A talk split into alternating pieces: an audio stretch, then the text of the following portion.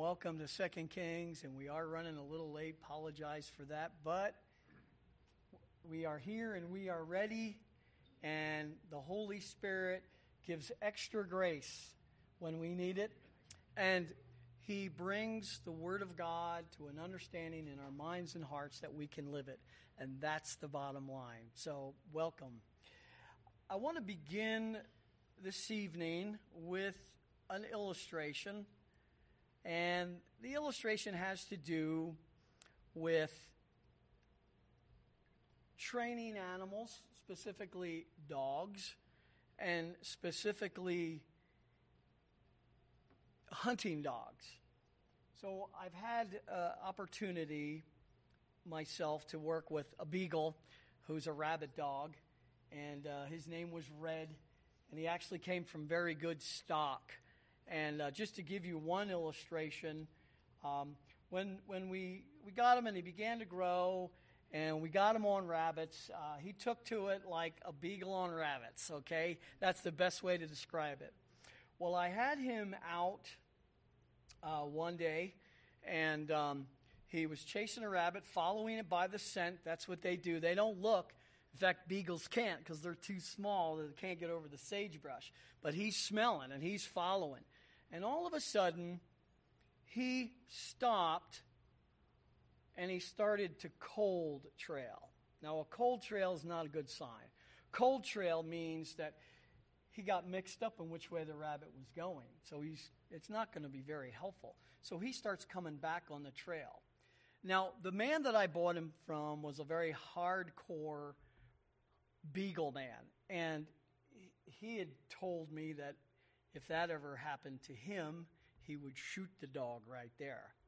Well, I, I had no intention of doing that. I mean, I would never be able to come home because he was now a family dog as well. So I thought, hey, it's fine. We'll just let it go.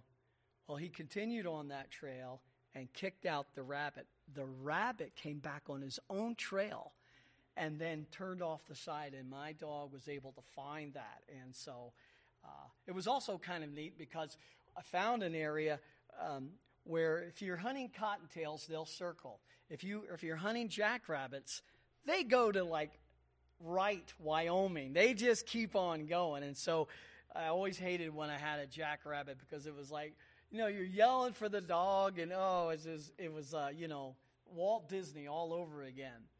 But um, he uh, proved to be a very, very good dog. Well, what, it's very rewarding when you have a dog like that and you train a dog. But I will be honest with you, it becomes very, uh, very frustrating at times. One of the things with hunting dogs, some hunting dogs, probably most, not every breed, is they're hard headed. And that's a good characteristic when they're on the trail. You don't want them to ever stop. Can we take a break? Uh, you don't want them to do that and um, so they're very hard-headed. But when they get something in their their mind that's not they're not supposed to do, it's it's hard to break them.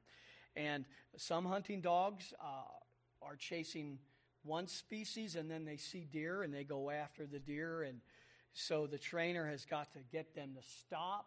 Um, beagles, they uh, they wouldn't have done good chasing deer, but they love to smell dead stuff, and they will roll in it while we're hunting. And, and my dog was doing that in his first year, and it wasn't just once. I mean, we'd be going, and he'd turn around and he'd go back for that. Well, there are times when you need stern, strict discipline on the hunting animals to get their attention. Well, I bring this up this evening because we are going to talk about dogs. We're going to talk about dogs and Jezebel. We're going to talk about the canine prophecy that we have talked about before. And we're going to just talk about this whole idea why did God even mention the canine prophecy? Meaning that dogs will eat the people as part of the judgment.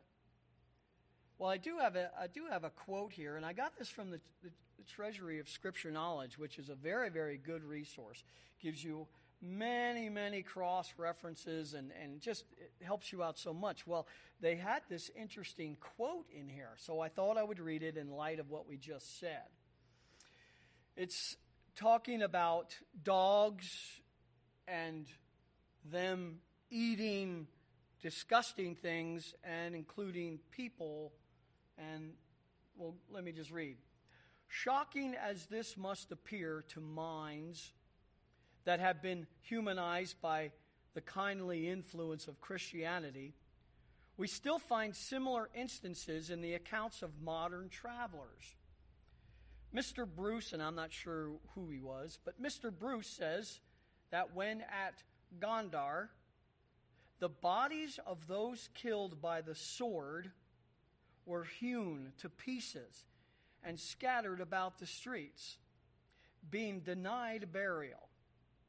I was miserable and almost driven to despair at seeing my hunting dogs twice let loose by the carelessness of my servants, bringing into the courtyard the heads and arms of slaughtered men, and which I could no way prevent but by the destruction of the dogs themselves. And now we're talking a little bit about the dogs, and we're going to see why does God use dogs as part of judgment? Why does that fit so well with Jezebel and judgment on Jezebel? Well, let's go to the Lord in prayer, and then we're going to take a look at 2 Kings chapter 9, verses 30 through 37. Heavenly Father, we thank you for your word. And Lord, as gruesome as it may be, it is true events. And Father, there are many ways in which judgment has been handed out in the Old Testament and even the New Testament, and especially the book of Revelation. And you are God who are able to bring people into this world and judge them and take them out of this world. In fact, judgment is upon all of us. That's it's appointed unto man once to die, and then comes the judgment. But would you teach us this evening about one in particular, Jezebel, and two in particular, dogs? And we'll thank you for it. In Jesus' name, amen. Okay. All right, so if you turn in your Bibles to 2 Kings chapter 9, and we're picking it up from verse 30. So you remember what has happened in the previous verses. Jehu was anointed as king by God through Elisha.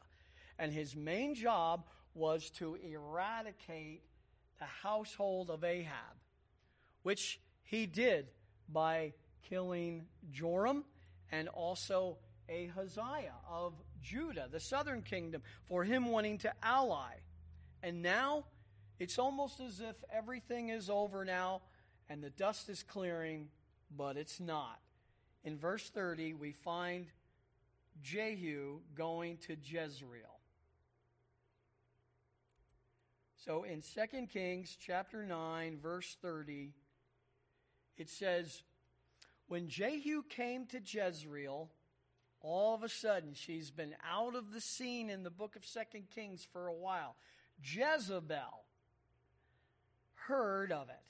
And she painted her eyes and adorned her head and looked out the window.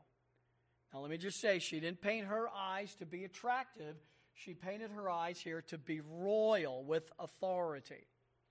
Well, let's look at Jezebel for just a moment. Let's take a look at Jezebel, and I want to look at her biography. Now, we've seen her and we've talked about her, but let's put it all together to see what a wicked, wicked queen and woman she has been.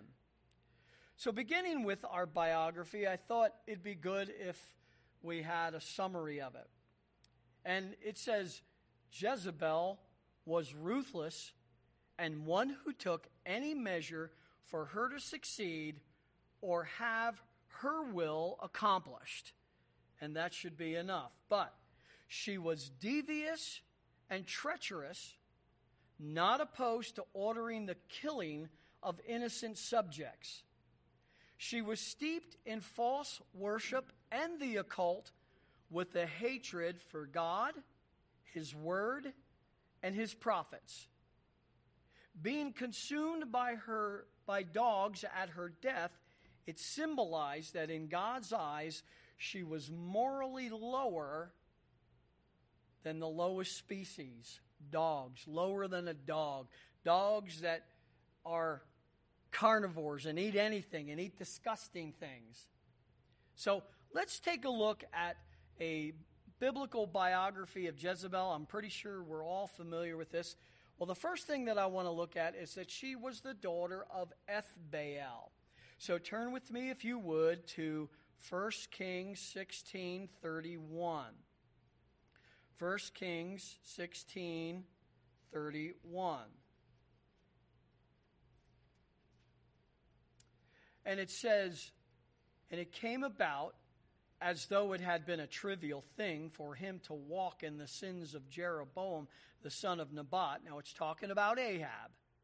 That he married Jezebel, the daughter of Ethbaal, king of the Sidonians, and went to serve Baal and worshiped him. That is, Ahab went to serve Baal and worshiped him. Now, so this is the beginning of Jezebel, and it's the end of Ahab. The beginning of Jezebel is that her father is a king over in Phoenicia and most likely changed his name to Ethbaal, which means Baal is alive. So he loved Baal so much that he changed his name to Baal is alive. He had murdered his predecessor, Kind of shows you where Jezebel's getting it from. Once again, we see parental influence in the wrong way. Who had murdered his predecessor, and according to Josephus, was a priest of the gods Melkart and Astarte. Now, Melkart would be Melkart Baal. I guess, I guess it was uh, you could have all kinds of first names for Baal. And by the way, what we had said about Baal is you could add names to Baal so that he could be your own personal false God. Which is kind of a slap in the face, though, isn't it? That we serve the true God who becomes a personal God. We can have a personal relationship with him through Jesus Christ. But back then, they just, in their own imagination, could make the God whatever they wanted, and it could be their own personal God. So this is the beginning of her, and she marries Ahab. I suppose, on one sense, it would have been a good political move, but a disastrous moral and spiritual and biblical move since Ahab was the king of Israel. What are you doing marrying Jezebel? We find out in 1 Kings 18 through 19 that she brought prophets of Baal with her. She didn't just worship Baal, she brought her own prophets there that they could institute the worship of Baal. And of course, Ahab was caught up on it. Now, this is in 1 Kings 18 19.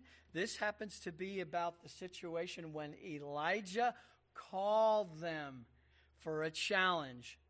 It says, Now then, send and gather to me all Israel at Mount Carmel together with 450 prophets of Baal and 400 prophets of the Asherah who eat at Jezebel's table. So obviously, when she came, she would say, Well, I will come, but I have to bring my priests with me and my prophets with me. And they are numerous and they are Baal. And of course, Ahab, the moral zero, had no problem with that. Well, let's look one more time at what kind of influence did she have on Ahab. And it's mentioned several times. Now, I'd like to go back to 1 Kings 16. Let's go to 1 Kings 16 again because I'd like to read further than verse 31. So 1 Kings 16, verse 31. So it says, it came about as though it had been a trivial thing for him to walk in the sins of Jeroboam, the son of Nebat. Now, Jeroboam was the very first king of the northern kingdom. And what did he do? Instituted idolatry with the golden calf. It just, it just set the course of not only Israel, but eventually Judah. It says that he married, talking about Ahab, Jezebel, the daughter of Ethbaal, king of the Sidonians, and went to serve Baal and worshiped him. Well, how did he do that? Verse 32. And here's the influence of Jezebel. So he erected an altar for Baal in the house of Baal, which he built in Samaria. And of course, Samaria is, we've looked at that before, and this is where Omri had it, his father. And verse 33 says, Ahab also made the Asherah. The, that thus Ahab did more to provoke the Lord God of Israel than all the kings of Israel who were before him. And although he was a moral zero, eh, his influence was increased toward evil and wicked because of Jezebel. I mean, you see that there in this context and throughout the context whenever she's mentioned. Now, just quickly, let's just talk about Baal for just a moment. So, I have this in my notes that the meaning of Baal is Lord or husband or owner. Baal was the predominant god in Canaanite religion. He was the storm god who provided the rain necessary for the fertility of the land. So he's somewhere associated with fertility. And if you think about it, all of these false gods were because they needed growth in their agriculture to survive. The worship of Baal was widespread among the Canaanites with many local manifestations under various other titles. The Tyrians from Tyre calling him Baal Melkart. There you have it. The worship of Baal had infiltrated Israel long before the time of Ahab. So it was making inroads, but thanks to Jeroboam, it became, in essence, the law of the land. However, Ahab gave it official sanction in Samaria through building a temple for Baal. As David had captured Jerusalem and his son Solomon had built a temple for the Lord there, so Omri established Samaria, and his son Ahab built a temple for Baal there in Samaria. One in Jerusalem, the true one, down in the southern kingdom, and one now in the northern kingdom because they would not go down to the southern kingdom to the temple to worship. And then the Asherah or the Asherim, and these were uh, trees, these were uh, poles, if you would. Um, if you see a lone tree somewhere high on the hill, this is where they would erect these so that people could see them from a long distance and worship from a long distance. So the Asherah or Asherim was represented by a limbless tree trunk planted in the ground. The trunk was usually carved into a symbolic representation of the goddess. Because of the association with the carved trees, the places of Asherah worship were commonly called groves. And the Hebrew word Asherah, Asherim, could refer to either the goddess or to a grove of trees, or at times called poles, where they are worshiped. So now this is not in Sidon, this is in Israel, thanks to Ahab and thanks to Jezebel. Well, looking more at her, I think we could say that she hated God, she hated His Word, and she hated His prophets because she killed His prophets. We also found this out in chapter 18 when we met Obadiah, probably not the, the prophet Obadiah that Lou is going to be talking about. This was a, a different Obadiah. And it says in verse 4 of chapter 18 For when Jezebel destroyed the prophets of the Lord, Obadiah took a hundred prophets and hid them by fifties in a cave and provided them with bread and water. So we don't know how many she destroyed and killed, but she did. She went after them, most likely because they were prophesying against her. Now, when we had the battle of Elijah, and I believe this is why Elijah is really elevated higher in the Jewish mind, even though we see a lot of Elisha, and Elisha does a lot of things. This battle between Elijah, the prophet of the Lord, versus the prophets of Baal to get rid of Baal worship becomes a focal point in its history. And as soon as there was victory by the Lord, by the way, their, their prophets couldn't do it. And there was a sacrifice, and all they had to do was appeal to their god Baal, who in some instances was called the god of fire, and they could not ignite this sacrifice. As you know, Elijah did, called upon the Lord, and immediately after putting water upon it, and immediately it burst into flames. Elijah ordered the killing of all of the prophets. And if you go to Mount Carmel today, there is a statue there of Elijah with a sword and his foot on the neck of a prophet of Baal. So this is really why Elijah is exalted. But after that, it didn't go so well. In fact, it was at that point when Jezebel found out she could kill the Lord's prophets, but the Lord could not kill her prophets. So in 1 Kings chapter 19, verses 1 and 2, it says, Now Ahab told Jezebel all that Elijah had done. Kind of interesting, it was the Lord who had done it, but Ahab wasn't giving um, recognition to the Lord. And how he had killed all the prophets with the sword.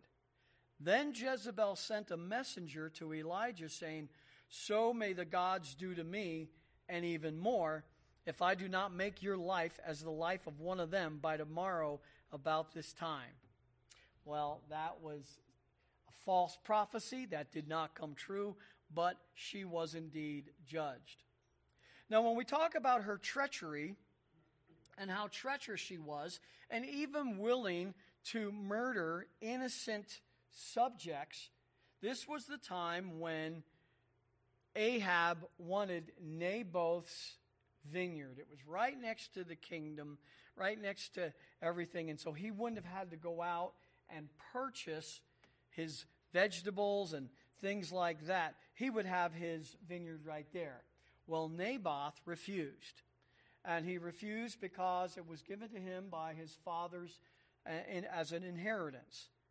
Well, you remember what happened. Ahab went home and took his, took his football and went home and went to his bed and he pouted until Jezebel came by and said, What are you doing? You're the king. You just take it. I'll show you how. And she had this plan of false accusing Naboth as being an apostate, uh, being apostate and lied about him so that he was stoned. And we also found out that his sons were stoned falsely. And it was at that point that Ahab received this vineyard from the hand of Jezebel. So this is her. She's really running the, the whole show. Well, I put in there a letter H that she incited Ahab to do evil in the sight of the Lord. Why am I repeating that? Because Scripture repeated that. We read it in chapter 16, but in chapter 21, verse 25, it reads Surely there was no one like Ahab who sold himself. You hear of selling yourself to the devil? Who sold himself to do evil in the sight of the Lord because Jezebel, his wife, incited him. So when we talk about somebody selling themselves to the devil. It's that they want something uh, and they're willing to give their lives to something in exchange for it. So he was willing to give, he wanted something, but he was willing to give his, his life in exchange to Jezebel and to her religion. And so that's why we bring it up again. Well, as we're looking through this and coming towards Second Kings now and the things that we find out about Jezebel, we find out that not only was she involved in idolatry, but we find out that she was involved in witchcraft, in the occult. And it's at this point we get a little picture into the Old Testament that it's just not the sin of idolatry. Once you open yourself up to that, you open yourself up to everything, including witchcraft and the occult, and probably, probably specifically in the realm of to get an oracle or a word of revelation from the false gods. And so they would do that by occultic measures. It says in 1 Kings, I'm sorry, uh, 2 Kings chapter 9, verse 22, when Joram saw Jehu, he said for the third time, Is it peace? And look at what Jehu said. He answered, He said, What peace? So long as the harlotries of your mother Jezebel and her witchcrafts are so many. Her harlotries would refer to her paganism, and her witchcrafts would probably refer to these revelations that they get through occultic means. Um, it might have been better if I would have looked at her biography talking about the good things that she did. Well, it sure would have been quicker, right? Well, we also find out in Second Kings that God is bringing is bringing judgment against her. Now, why? you choose, you pick. Why not? But it's interesting what is said. Now, this is found in 2 Kings chapter 9 verse 7. When Elisha is instructing Jehu of what he is supposed to do, and this is why he's being called as king. You shall strike the house of Ahab, your master. He was a commander. That I may avenge the blood of my servants, the prophets, and the blood of all the servants of the Lord at the hand of Jezebel. So, interesting, Ahab is being judged and was judged. And you see, it's from the influence of Jezebel. Now, before we get that mixed up, that's not to say he was really a good Sunday school boy and she's just responsible for all of it and he just got too close to the fire. No. I mean, he he was a grown adult and had his own mind and will and he sold himself. He went after it. But she was a driving force. Well, I shouldn't have put letter K because letter K is going to let the cat is going to let the dog out of the bag and that in we're going to see that she is going to be judged she is going to be thrown out of a window to her death. And then there's one other of reference to Jezebel and she's represented as and, and uh, rep, her symbolism of Jezebel represents false teaching in the book of Revelation. When the Lord Jesus Christ is speaking to the churches, and by the way, when he speaks to the churches, I believe that we're talking to right now before the tribulation. Some people look at each church as a particular age. I don't take it that way. I take it that all of these things could be at any time and that the churches should be on guard for all of them. But it begins this way in Revelation 2:20. But I have this against you that you tolerate the woman Jezebel. I doubt that her was that was her name, although it may have been. Um, who calls herself a prophetess. Very interesting. So we're seeing self-proclaimed prophets as part of the problem during the church age. And she teaches and leads my bondservants astray so that they commit acts of immorality and eat things sacrificed to idols. Well, if we have time, we'll revisit that Revelation passage. Well, before we get to verses 30 through 37, just seven verses, but very interesting ones, I actually did have somebody tell me this week, I can't wait to find out what happens with Jehu. Well, we're going to find out. I want to recall in our minds what I have entitled the canine prophecies, partly with tongue in cheek, but nevertheless very, very true. The canine prophecies are when dogs are involved in the judgment of God against those who turn away from Him. Now, he also talks about birds from heaven eating the flesh in the Old Testament. That's part of the judgment too. But I particularly am zeroing in because of what's happening here in Second Kings of what I call the canine prophecies. Now, we do see a canine prophecy in the book of Jeremiah. And in a sense, what we're reading in Second Kings is coming before what Jeremiah writes about. But it's a great introduction. God revealed to Jeremiah that his discipline on Judah was coming because she, like her sister Israel, turned away from him. Now, this is found in Jeremiah 15. So if you would turn quickly to Jeremiah 15.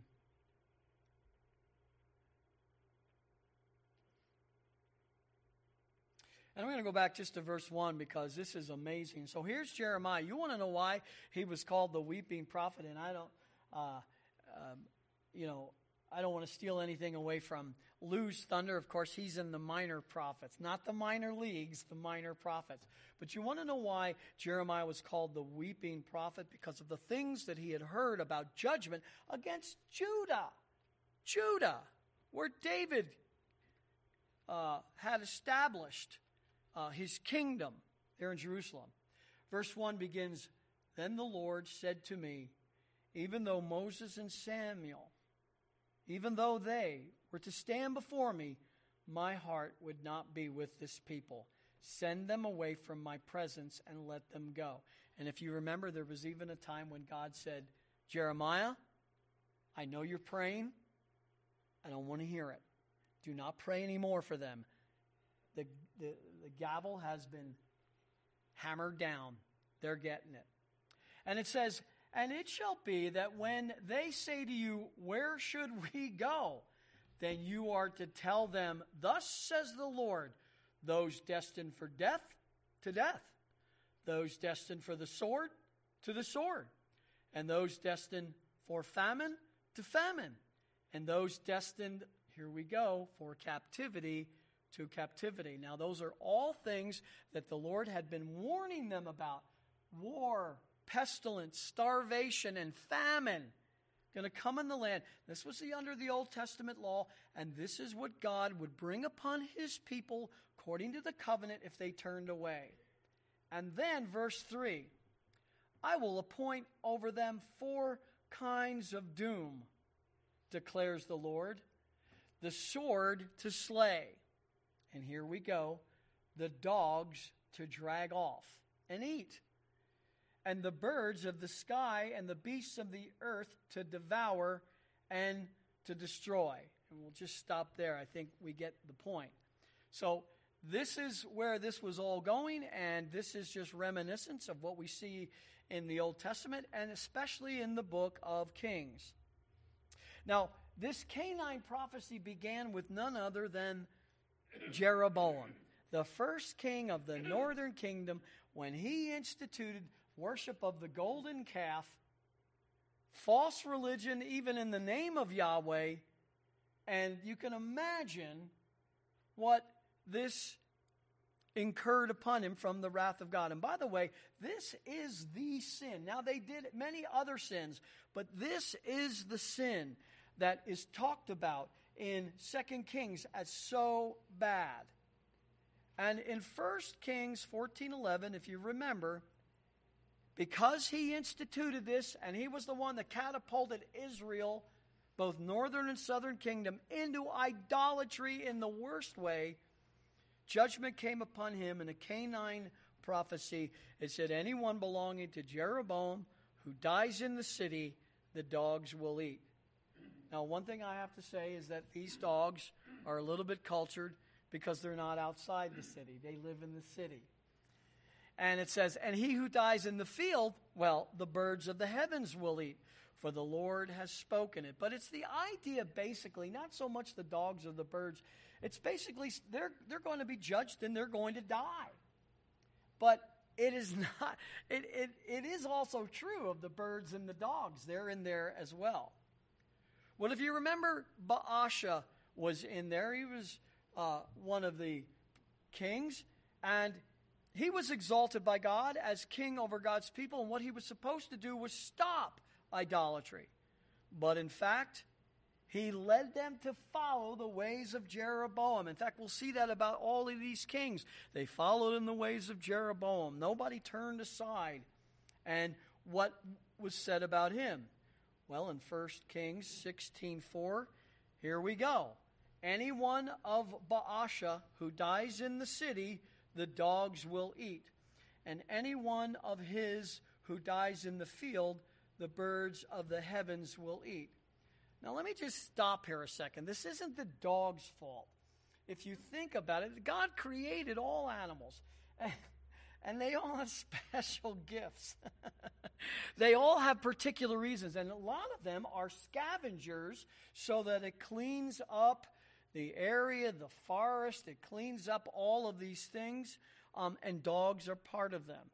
And um, you know, we even see these things going on, and it kind of reminded me when my, my beagle would just, you know, he would find something dead, and it was if, you know, it was as if hallelujah, you know, and I'm just, and he'd smell it, and he'd rub himself, and then I'd have to bring him home in, in the vehicle in the back of the pickup, and then um, somehow I'd have to explain that smell to my wife. Well, uh, it just, it, but but that's what they do that, that attracts them. They, they're dogs. And we're going to see how this all plays out. Next, we have Ahab in the canine prophecies. And now, even though Ahab is not going to be eaten by dogs, dogs are associated. Now, as we said already, two, two scriptures, he was the most evil or the evilest, the most evil king up to his day. And this is why he was incorporated into the canine prophecy, because he instituted Baal worship and, and, and false worship. And so it says in 1 Kings 24, or I'm sorry, 21, 19, Elijah said to him, Lord says, You shall speak to him, saying, Thus says the Lord. There you go. There's that, there's that term that Lou talked about it in, in, in Sunday morning. And it's about, you see this with these prophets. It, it's not self proclaimed, it actually is they were chosen by the Lord, and they reveal only things that the Lord knows, and only they reveal it, not anyone else. And it's in the Old Testament, it is it is uh, introduced by thus says the lord or the word of the lord. Well what about the new testament? We don't see that phrase in the new testament. Well we don't need to because we have the word of the lord the lord jesus who chose them and sent them out to and talked about the holy spirit coming upon them. And he would the holy spirit would give them the words to say. And of course we have inspiration then when they wrote it in the bibles um, so we see that here. But here's the point. I just, but I never want to fail to make that last point. Um, it says, thus, thus says the Lord, have you murdered and also taken possession? Naboth. Now, Jezebel did it, but he's involved in it as well. And you shall speak to him, saying, Thus says the Lord, in the place where the dogs licked up the blood of Naboth, the dogs will lick up your blood as well. And if you remember, that happened exactly. So he was killed. You remember he was shot by a random arrow. uh, so if anybody is ever out goofing around and they say, Well, I'm just going to shoot an arrow randomly, don't let them do it. Random arrow is one of the most dangerous things, especially when it's the Lord's will to bring judgment upon Ahab. And in chapter 22, after his death, he had bled out in the chariot. It says they washed the chariot by the pool of Samaria, and the dogs licked up his blood. It says, Now the harlots bathed themselves there, according to the word of the Lord which he spoke. That mention about the, the harlots is that it's interesting that the lowest of all societies and species is connected with the evilness of idolatry and sin. Well, as we follow this out, and I don't want to take up all the time in this, but as we follow this out, it even goes to Ahab's family. Ahab's family is brought in on the K9 prophecy. In 1 Kings 21 24, it says, The one belonging to Ahab who dies in the city, what happens to him? He gets eaten by the dogs. And the one who dies in the field, from what? He gets eaten by the birds of heaven. And that's upon the family of Ahab.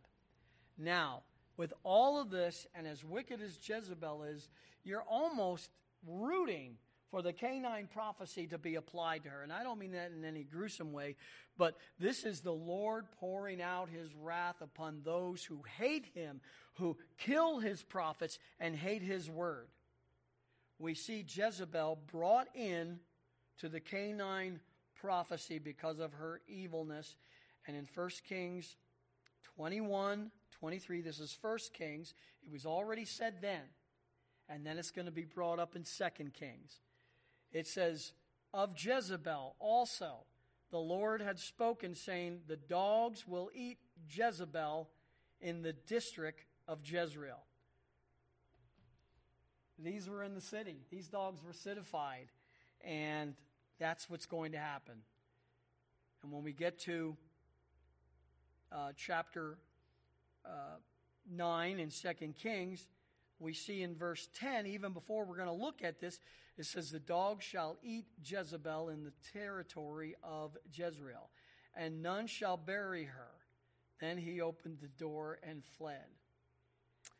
All right. Well, okay, so that sets it up. So now we come to the judgment on Jezebel. She's the last one in this section to receive the K9 prophecy. And Lord, she has it coming. So we come now to Roman numeral 3, the death of Jezebel. So we've already read verse 30, but let's go ahead and read it again. 2 Kings chapter 9, verse 30. It says, When Jehu, now this is after he killed Joram and after they killed Ahaziah, and now he's in Jezreel. When Jehu came to Jezreel, Jezebel heard of it, and she painted her eyes and adorned her head and looked out the window. Now, the scripture doesn't say why he went to Jezreel. It might be suspected that he heard that Jezebel is there and his work is not yet done. That's a possibility, but you know, it's all speculation. Uh, it very well could be that he was just going to Jezreel, uh, since he was pretty much in charge of it now through uh, him killing his predecessor and master. So we don't know for sure. But, he's, but it says that she painted her eyes. Now, we do know, we learned when in the book of Esther that there was quite a bit of beautification of, of women um, with this beautification, and Esther was the one who was eventually picked as the king's wife. But this is not for that. Uh, this is for the idea of an appearance of authority um, as a queen, as one with authority. And she did this hearing that Jehu was going to come in. And we know this because all we have to do is do what? Read the context. The context, she is not there to woo him, she is there to wound him. And that's what we're going to see. Now, verse 31 As Jehu entered the gate, she said, Is it well, Zimri? your master's murderer? This is sarcasm. This is not good. She's not there to woo him, she's there to wound him. Now, why would she call him Zimri? Well, if you remember Zimri, and we go back to this, Zimri killed his master, and Zimri purged the house of his master not completely unfamiliar or uncommon in those times, but he certainly did it. And in 1 Kings 16, 11 through 13, it says, It came about when he became king, as soon as he sat on the throne, that he killed all the house of Baasha. He did not leave a single male, neither of his relatives nor of his friends. That's a purge. Thus Zimri destroyed all the household of Baasha, according to the word of the Lord, which he spoke against Baasha through Jehu the prophet, not the same Jehu here. For all the sins of Baasha and the sins of Elah, his son, which they sinned, in which they made Israel sin, provoking the Lord God of Israel to anger with their idols, idolatry. That is it. That's the big one. So he purged. Now here's Jehu, who is sent to purge, purge the house of Ahab, beginning with Joram. And if you remember, he also slaughtered the princes of Joram who were there. And then he sees Ahaziah, who unfortunately shouldn't have been, but was in ally with the northern kingdom when the prophets already rebuked these kings and said, What are you, what are you doing with these idolaters? Anyway, Ahaziah was taken as well. And Jehu is not done. Also, she mentions Zimri because he was only king for seven days. You, you may have heard of that. Uh, that, that show a long time ago, queen for a day or king for a day. Well, he beat that. He was a king for seven days. What does this mean? She's being sarcastic to Jehu. You think you're a king. You think you're going to come in and take over. You know how short Zimri was in his reign? That's what you're going to be. So here she is. She threatened Elijah. Now she's threatening Zimri. Well, We'll see, or we think we already know. Well, perhaps Jehu didn't know that she was going to be there because at this point, verse 32, then he lifted up his face to the window and said, Who is on my side? Who? And two or three officials looked down at him. In other words, signaling to him that they weren't standing with Jezebel, they were going to stand with him. Now, maybe on the one hand, it's because they've heard of Jehu's reputation. If they heard he was coming to Jezreel, they heard of what he was doing.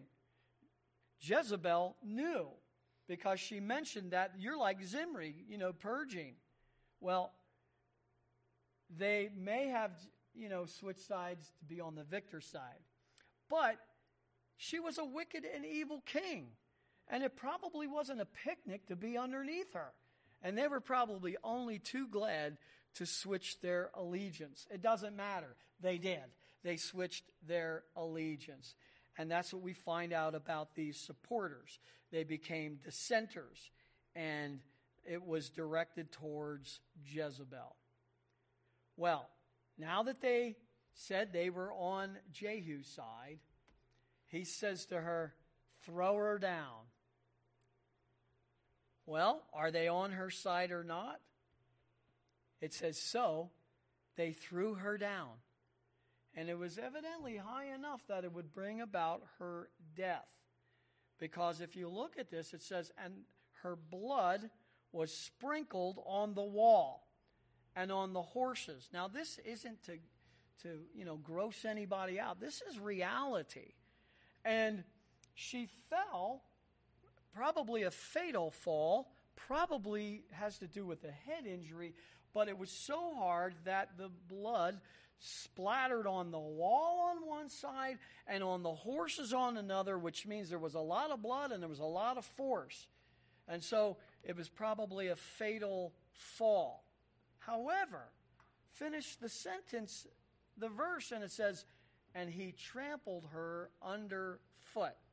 Just in case she wasn't dead, he now trampled her. But I think probably with that kind of a blow, she was probably already dead. He probably knew it. So, what was the, the purpose of it?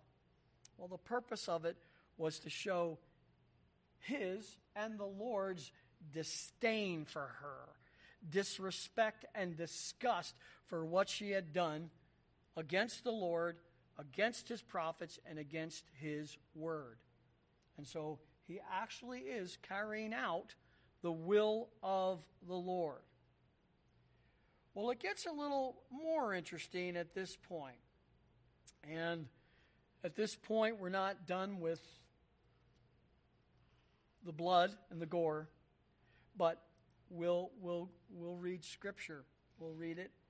Now we come to verse 34, and this is interesting here. It's all interesting, isn't it? Verse 34, it says, When he came in, he ate and drank. Now, you know, if if that happened to anyone else among us, um, I don't think we'd be doing that. I think we'd be hurling if we. I think we'd be vomiting if anything.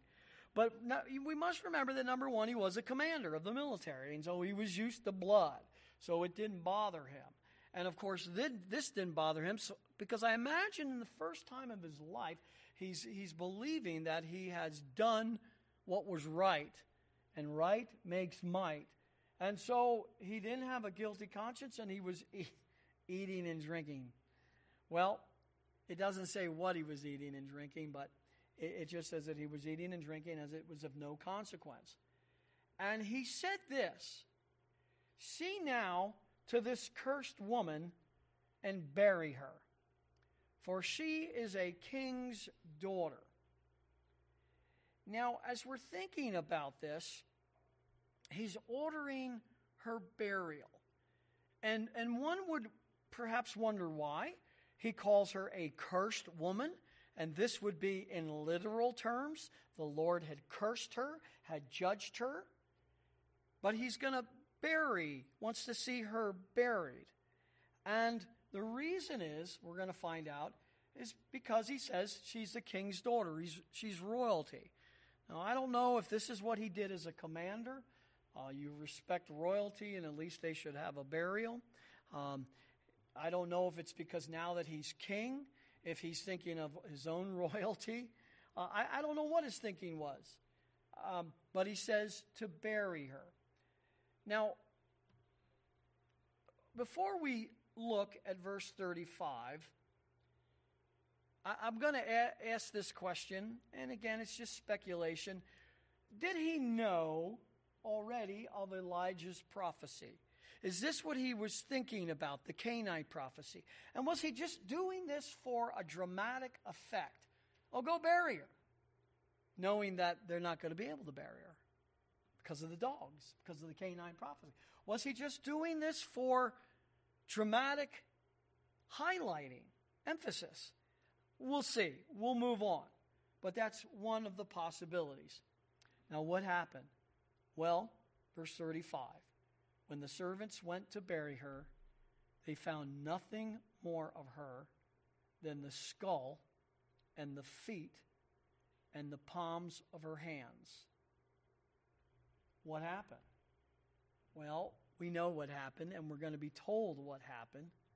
And it is the idea of the canine prophecy. And as we're thinking about the dogs, this is gruesome. And yet again, you can't fully blame the dog. Of course, you don't want the dog bringing body parts into your backyard. But you, you can't hardly blame the dog because this is what they do. This is, this is how God created them and other uh, animals uh, that take care of these kinds of things. This is God's wisdom in all of this. Um, and here, He's using this for judgment. So all her that was left was skull and feet and palms of her hands. And um, you know when they talk about they talk about these man-eating tigers over in India, when when Jim Corbett and them had to go kill all of these uh, man-eating tigers at their own risk, um, they would often say this is what was left. For some reason, they don't eat these parts. These parts are left. Um, so it's interesting that, that that is mentioned. Well, we come to verses 36 and 37, where I have these verses entitled, The Canine Prophecy Fulfilled. And in verse 36, it said, Therefore they returned and told him, that's Jehu, they told him that all that's left is, is a skull and feet and palms of hands. So they're not able to bury her. And at this point, Jehu says, This is the word of the Lord which he spoke by his servant Elijah the Tishbite. Now, either he knew this before and had dramatic highlight there, or this just reoccurred to him. I, I don't know which, but here it is. And what was it that was spoken by Elijah? Saying, In the property of Jezreel, Jezreel, that city near Jezreel Valley, where the Battle of Armageddon will be, in the property of Jezreel, the dog shall eat the flesh of Jezebel. And then verse 37 will say this And the corpse of Jezebel will be as dung on the face of the field in the property of Jezreel, so they cannot say, This is Jezebel. Now, this was not revealed to us earlier. It was about the canine prophecy, but this last part about that she would be unidentifiable, unrecognizable, we didn't read that. But we've seen that uh, before in the book of Kings that we, we didn't we heard the prophecy but didn't hear all of the prophecy uh, that kind of a thing so it's very possible that elijah did say that but it wasn't recorded until now all right, it wasn't recorded until now. Now, what does it mean? Well, before we, we say what it, it, it, it means, notice what's happening here. The prophecy gave the place of death. It's going to be Jezreel. And that only the Lord would know where it's going to be. And then, secondly, he gave the aftermath of how she was going to die. That's of the Lord. People cannot foretell that. Only the Lord can foretell that because He knows it. He knows all things presently.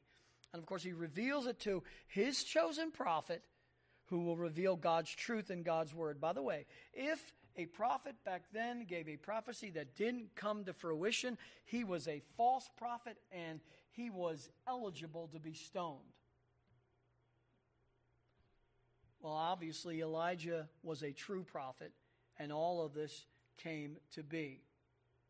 Now, I want to pick up this idea of the phrase, and the corpse of Jezebel will be as dung on the face of the field. Well, without, you know, just getting too gross, um, if you've seen one cow pie, you've seen them all. You don't you don't differentiate in cow pies um, unless unless you're in a cow pieing co- throwing contest, which there are those, and some of those are held in Wyoming. Yippee yay! But there really isn't much difference between a cow pie. The point is, you're not going. She's unrecognizable.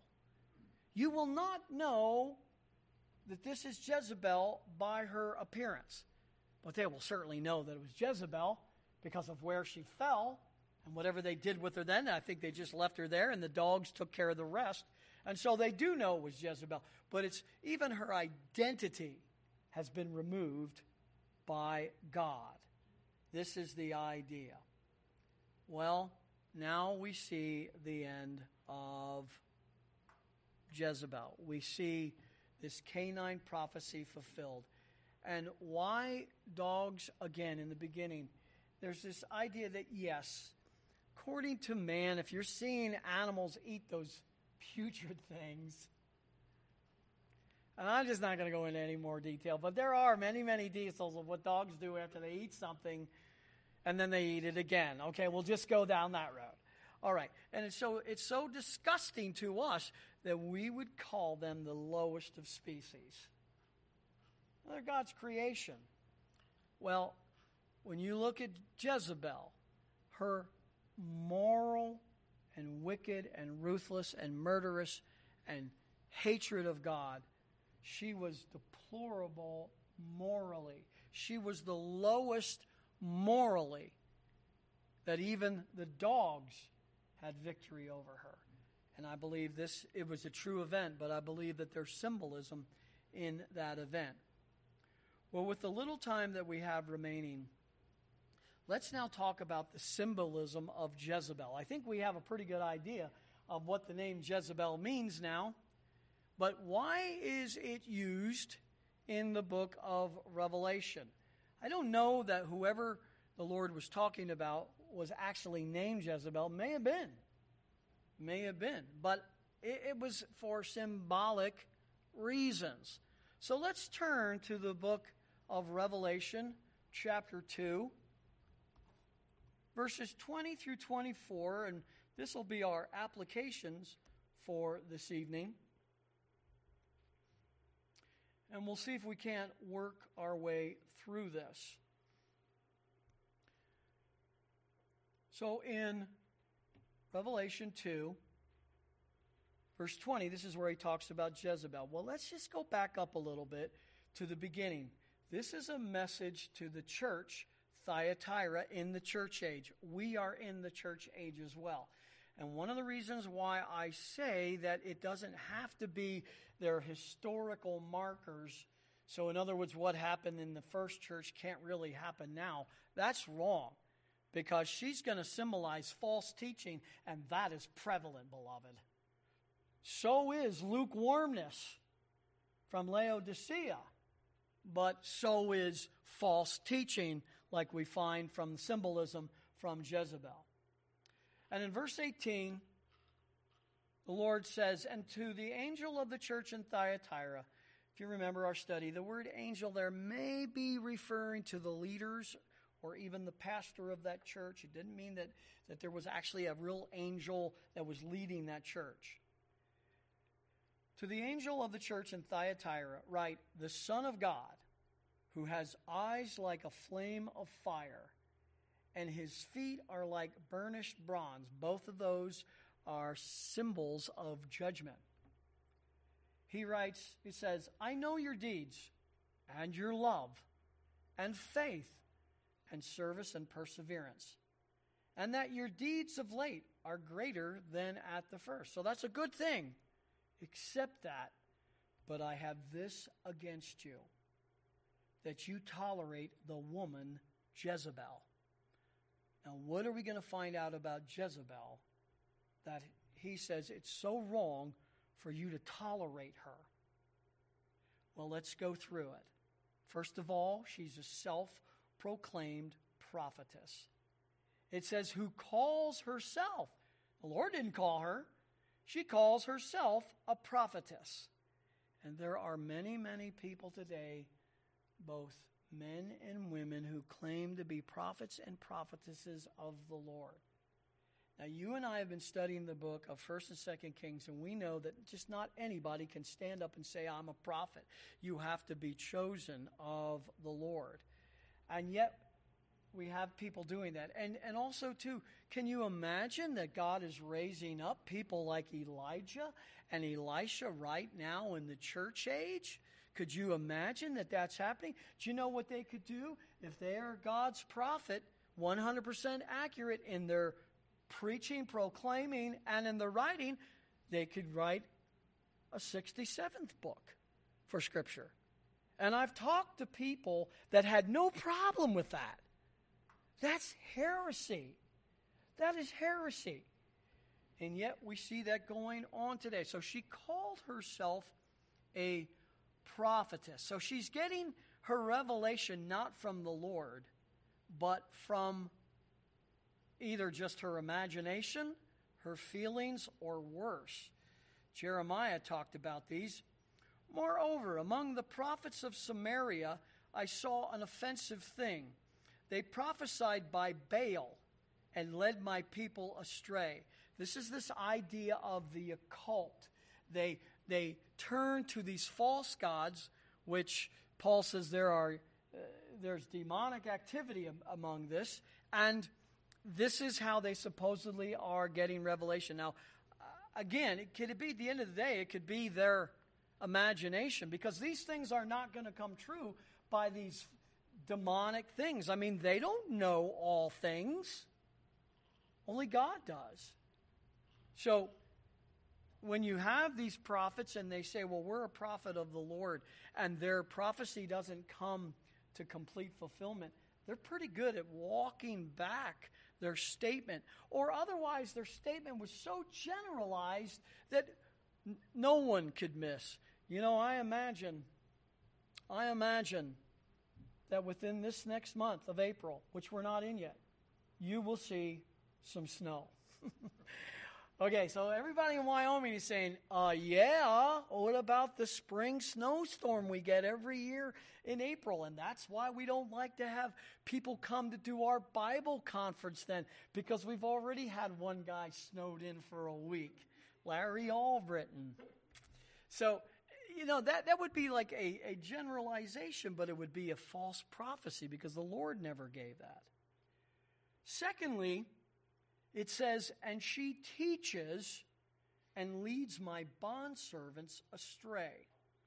So now we have false teaching. So now, just again, you remember with Jezebel, Je- her father was a priest. She brought the she brought the uh, priest with her. She probably claimed to be a prophetess. I mean, she she gave two of those.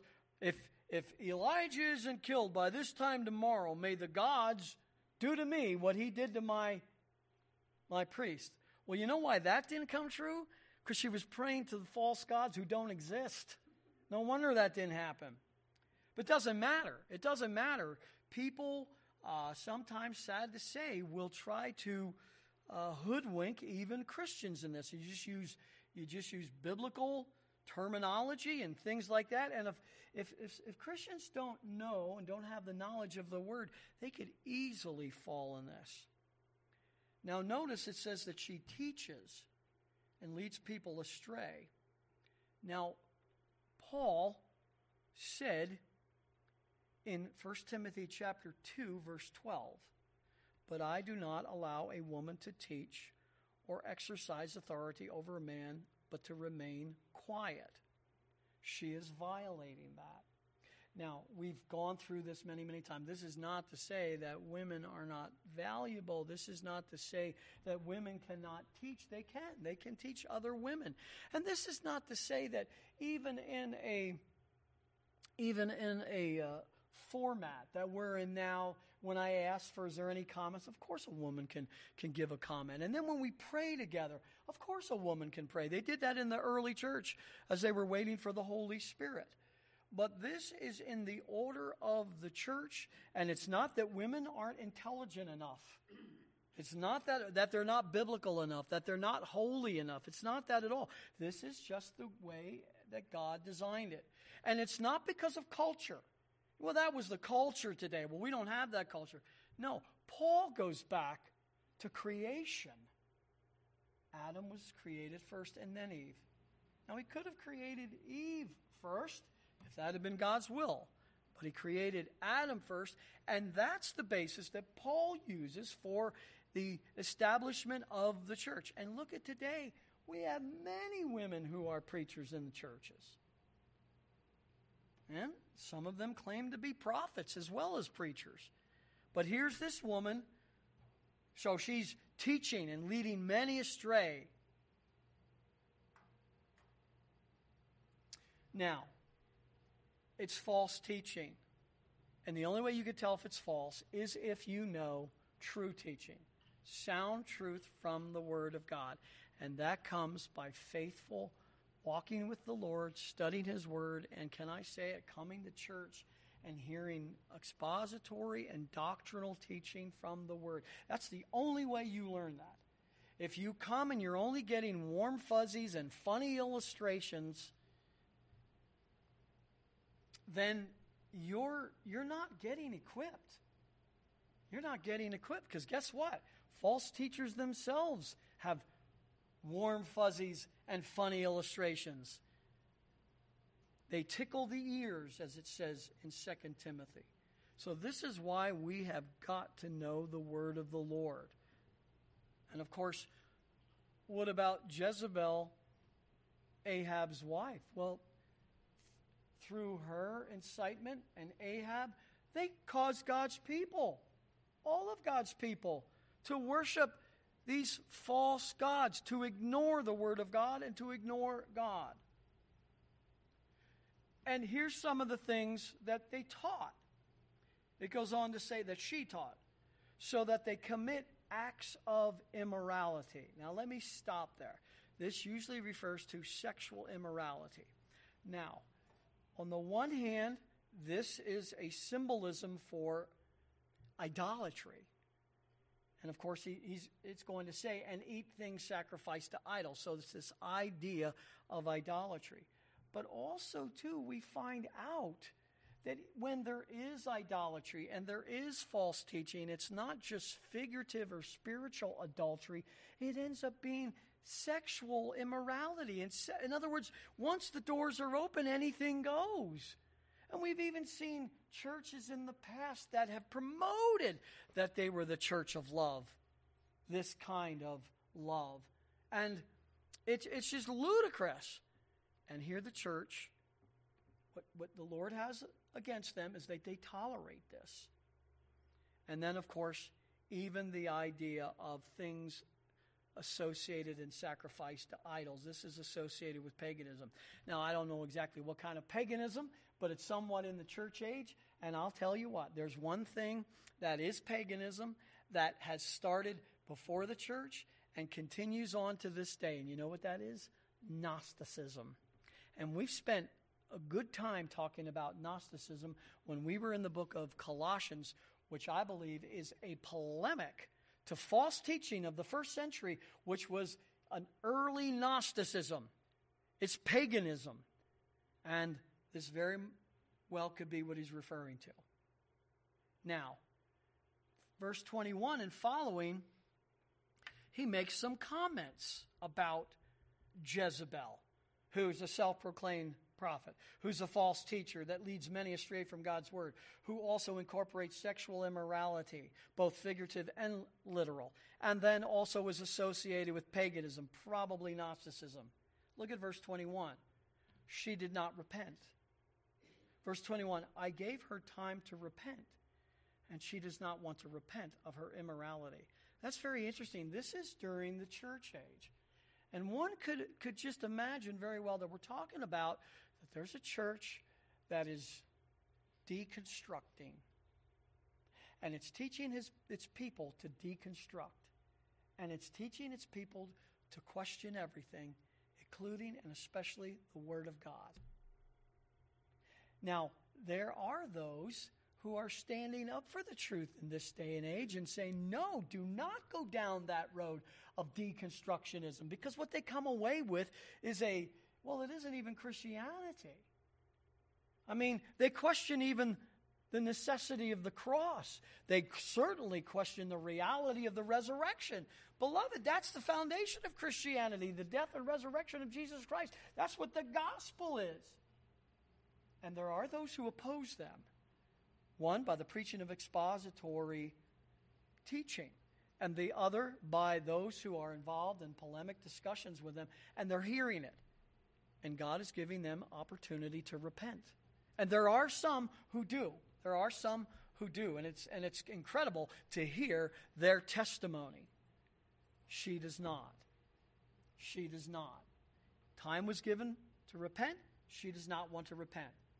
And then it says in verse 22, kind of a difficult one to figure out.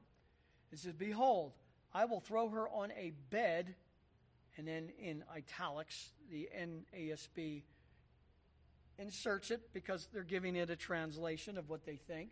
I will throw her on a bed of sickness, and by the way, it's not a bad interpretation. And those who commit adultery with her into great tribulation unless they repent of her deeds. Now, it could be that the bed of sickness is speaking of death. It could be a casket. This could be what it refers to. It could be several other things too, but it's not good. Whatever it is, it's part of judgment. And those who commit adultery with her, it mentions the great tribulation. They're not believers. And and if the Lord comes during their time and the tribul or uh, in rapture, and the tribulation begins, they're going into it. And maybe then they would repent. But it says, unless they repent of her deeds. And that would have to happen even in the tribulation. And then it says in verse 23 And I will kill her children with pestilence. And all the churches will know that I am he who searches the minds and hearts. And I will give to each one of you according to your deeds. Now, if we're talking about the tribulation here, people going into the tribulation, that's exactly what happens. God is going to bring back, by special demand, famine, pestilence, and death. So when you see those in the book of Revelation, it ought to remind you of our study in Second Kings of the famine that God brings to get people's attention because he's bringing judgment. And so we see that. And so her children will die with pestilence. And by the way, it's very, very interesting because it talks about, in certain places, it talks about a third of the people are going to be wiped out instantly. Are going to be wiped out instantly. Now, just one other thing before we close, and that it, when it says, you know, you will know that I am He, there will be a true identification. The believers, true believers, already know who He is. But those even who will remain connected with the Antichrist will know who Jesus Christ is because why? Because they will hate him. You cannot hate someone who does not exist. So they know that he does. And the God's truth and true, true Lord and true churches will, will know. And he says, And I will give to each one according to your deeds. This is not salvation by works. In the Bible, there are two types of giving accordance to one's deed. For the believers, it is their works after they come to Christ. Are we going to be judged for our sins? No. No, Christ was judged for our sins. Romans 8 1, there is therefore now no condemnation to those who are in Christ Jesus. Meaning, when we get to heaven and we stand before the judgment seat of Christ, it's not about sin. Christ is the one who took that. But it is about what have you done for me as a believer? And did you do it for me or did you do it for yourself and to get the spotlight? Was it, did you think that somehow you're going to gain something? Or was it out of a love for the Lord? That's the judgment seat of Christ. It's part of what will be happening when we are raptured and taken into heaven.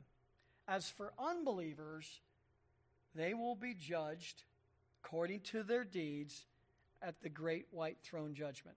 Only believers will be there, uh, un- unbelievers. Only unbelievers will be there. And these unbelievers will be judged for their deeds because they're saying, Well, I'm not trusting Christ for my salvation, I'm trusting in my own deeds.